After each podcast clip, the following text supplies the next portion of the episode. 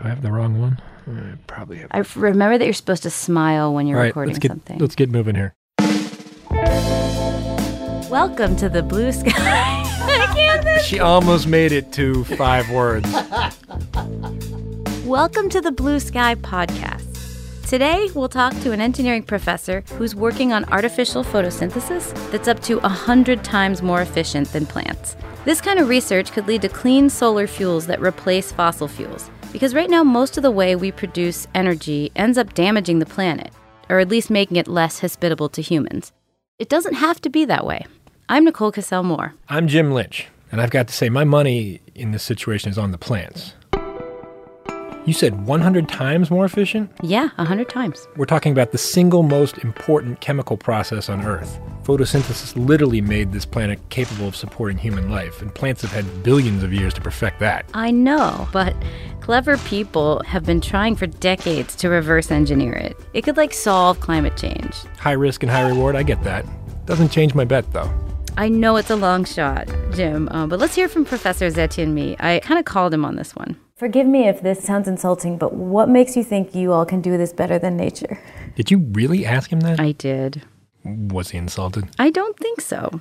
Um, uh, that's a great question. So, what's really good about semiconductor technology is this uh, scalability.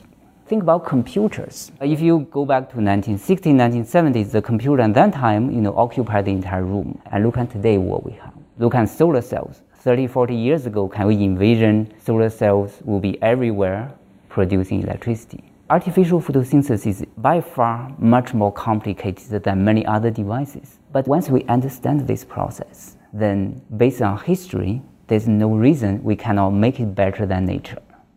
You're going to have to break that one down a little. Start with the semiconductor. Okay. The main thing to know about semiconductors is that they conduct electricity, but only under certain circumstances. You have to give some of their electrons a boost in energy so that they break free of their atoms and jump into what's called the conduction band. That's the stream of free electrons available for us to harness for our electricity. Yeah. But again, how do they connect artificial photosynthesis, solar cells, or computers? Well, semiconductors are at the core of all these technologies. And what Zetian is saying is that once you nail down the semiconductor, it's not hard to scale it. That's why he doesn't think it's impossible to do so much better than trees. But solar cells turn sunlight into electricity. How does that relate to artificial photosynthesis? Plants turn sunlight, water, and carbon dioxide into sugars for food. And I mean, isn't that a lot different? You can think of solar cells as doing the first step. And I'm about to get dense here, just a warning. Uh, the solar cells take a photon, which is a particle of light from the sun, and they use it to kick an electron into that conduction band where it can move around. We use the electrons directly, generating electrical currents. Sunlight does the same thing in plants, but the plants take that free electron and they do something else with it. They use it to spark a chemical reaction that makes the sugars that they feed on. So Professor Mi wants to take that next step and move on to chemical reactions. Exactly. Listen to this. Talk about what this would look like. If your technology works and, mm. and you're able to achieve this, would these artificial photosynthesis plants, would they be in cars? Would they be providing our, uh, powering our homes? Well, if we are successful, um, I can give you two examples. So, one example is uh, instead of a solar farm, we have the solar refinery plant that will produce chemical fuels instead of electricity, with the input being carbon dioxide and water. Where would these solar fuels be useful? The solar fuels essentially similar to the fossil fuels. You can use, for example, to drive a car or any other stuff. You power cities, homes, factories. Could it replace our entire fossil fuel? Yeah, I think if we are successful, then replace uh, fossil fuels. Right, because fossil fuels are made out of the same carbon and hydrogen as sugars. Professor Mi's team can just put them together differently. Bam, right? Solar refinery? It's that simple. No, it's quite difficult, but yes, that's the idea. Believe it or not, that's not all he's doing in this project. So one grand challenge wasn't enough for him? Apparently not. He's also working on an ultraviolet light to purify water. In many places in China, people do not have access to clean drinking water. China is not alone. There are nearly 2 billion people who do not have access to clean water. And that bothers me. The way we purify water, mostly we use chemical treatment. Chemical treatment works well, but you have residue. Did he say residue in my water? It's just the chlorine left over from killing the bacteria. If we use ultraviolet light, it will be a very simple process, a very clean process. So the light's so powerful that it kills the bacteria without needing any chemicals. You clean the water by running sewage past this ultraviolet light? Well, you still need the earlier steps that remove things like sand and sludge, but instead of just dumping some chlorine in the water to get rid of the bacteria, you use the UV light and no chlorine odor in your city water. And no cholera. Save the chlorine for the kids' pool, I say. All right, so these still sound like two totally different projects. They both rely on high performance semiconductors that don't yet exist. Those semiconductors, right, we've covered that. Those are the things that conduct electricity when you give their electrons a little juice. Yes. I have a question for you. Have you heard of gallium nitride? No. I hadn't either.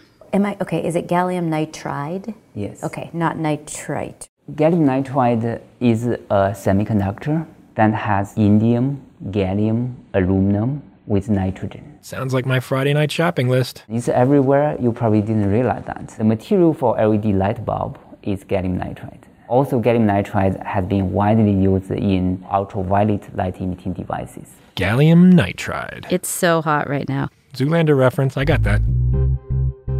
Here's a headline in The Verge from February 2019.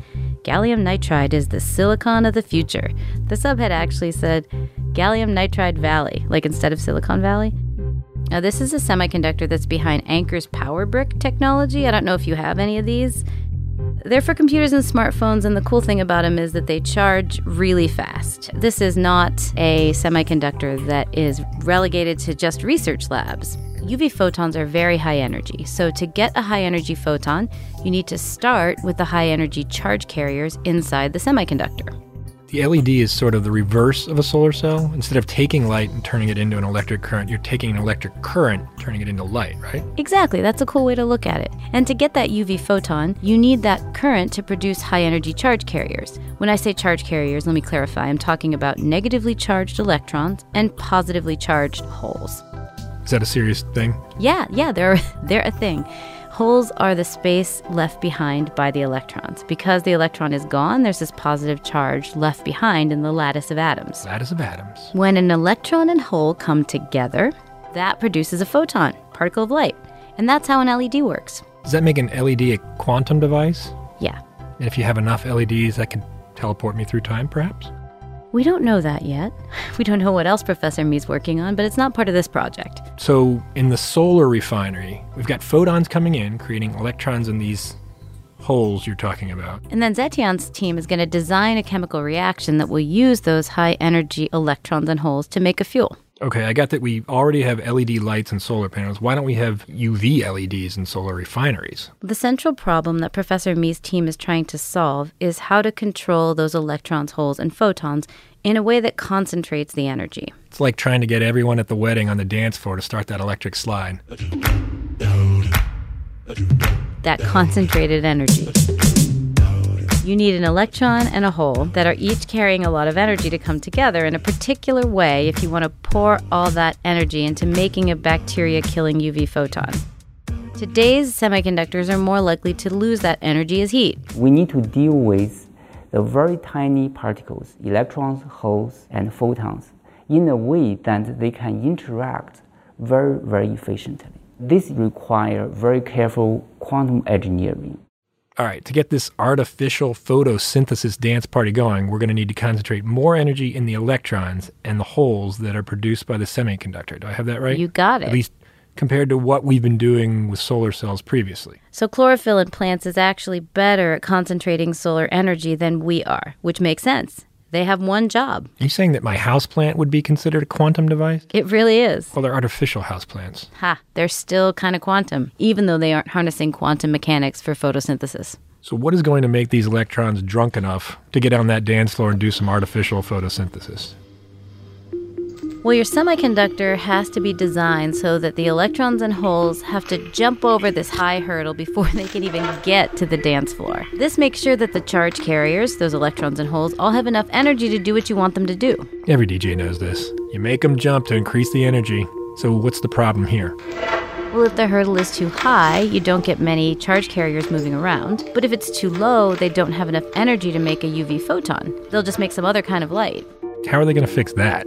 Professor Mi said that they'll start by growing very high quality aluminum gallium nitride. Now, where is, I assume there's some gallium nitride around here. Ah, yes. where is that? Uh, you mean the material? Yeah, the material. Like, I'd love for us to see You it. take a look? and- yeah. You want, I can show you in the lab.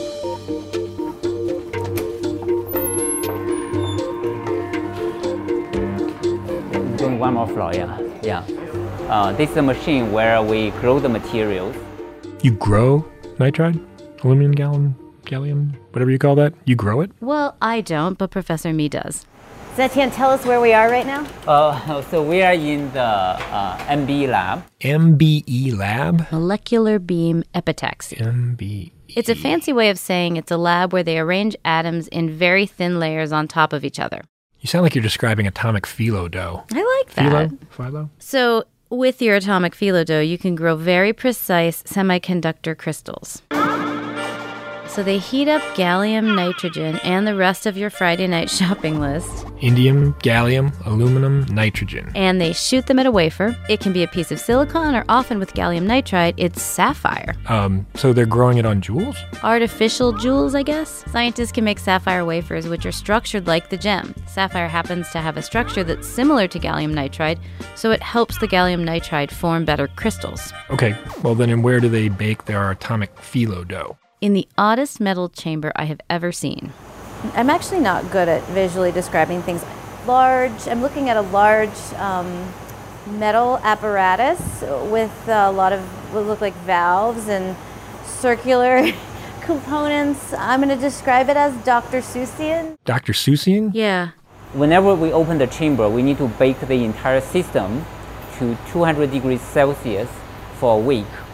So everything attached to the system must be bakeable. They must survive up to 200 degrees Celsius for a few days. They really bake it? They bake it to clean it. Even though the machine is in a so called clean room, there's a lot of crud that comes in with the air whenever the machine is open. So they have to heat it way up to vaporize everything and pump as much air out as they can, It's like a self cleaning oven, right? plus vacuum. It's actually more empty than outer space when it's running. More empty than space. That's pretty empty. Uh, in some regions, it will be very hot because we are evaporating elements. In other regions, will will be very cold because we are flowing liquid nitrogen. And the reason we want cold because we want uh, that region to be very clean. The, uh, the cold spots serve as a trap of the impurities. Where's the gallium nitride? So you can see the wafers here lying around. So there's, okay, so these little squares here, these little Yeah. gold looking squares are gallium Yes. nitride. Yeah. They're about the size of my pinky nail. The material, the active material that we are talking about, is actually very thin. It's only on the order of a few hundred nanometer. And then once we have the wafers, then we can go to the Lurie Nano fabrication facility to make the devices and then the, do the testing in other labs. It sounds like they're at square one right now, just making the materials. Are they playing with the chemistry, trying to get enough charge carriers? Yes, that's what they're doing at this stage. Earlier on, when he was saying what was in the semiconductors, it wasn't just gallium and nitrogen. Indium, gallium, aluminum, nitrogen. You remember. I can do this all day. So there are actually two more atoms that can go in silicon to add electrons to the gallium nitride, mm-hmm. or magnesium to add holes. These are called dopants. Like sports drugs for semiconductors. You could say that. They do enhance the performance. You could say they add charge carriers with fewer inhibitions. Who get on the quantum engineered dance floor. Yes, that's what the silicon and magnesium do. But then you have to add indium to make the hurdle lower. That's what you get in a blue LED. Or what Professor Mi and his team are doing, you add aluminum to make the hurdle higher.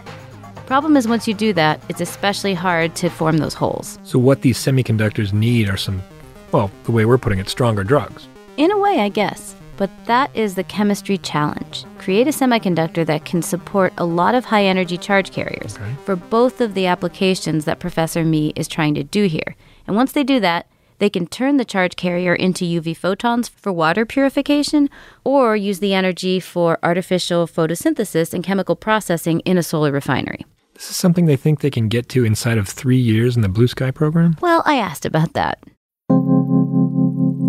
How likely are you to succeed here? I know part of the thinking behind the Blue Sky Initiative is to pick really hard problems that you might fail at solving. Well, we did the first step right. We picked the very hard problems. I think if we can bring this to the level commercialization in two to three years, that will be a tremendous success.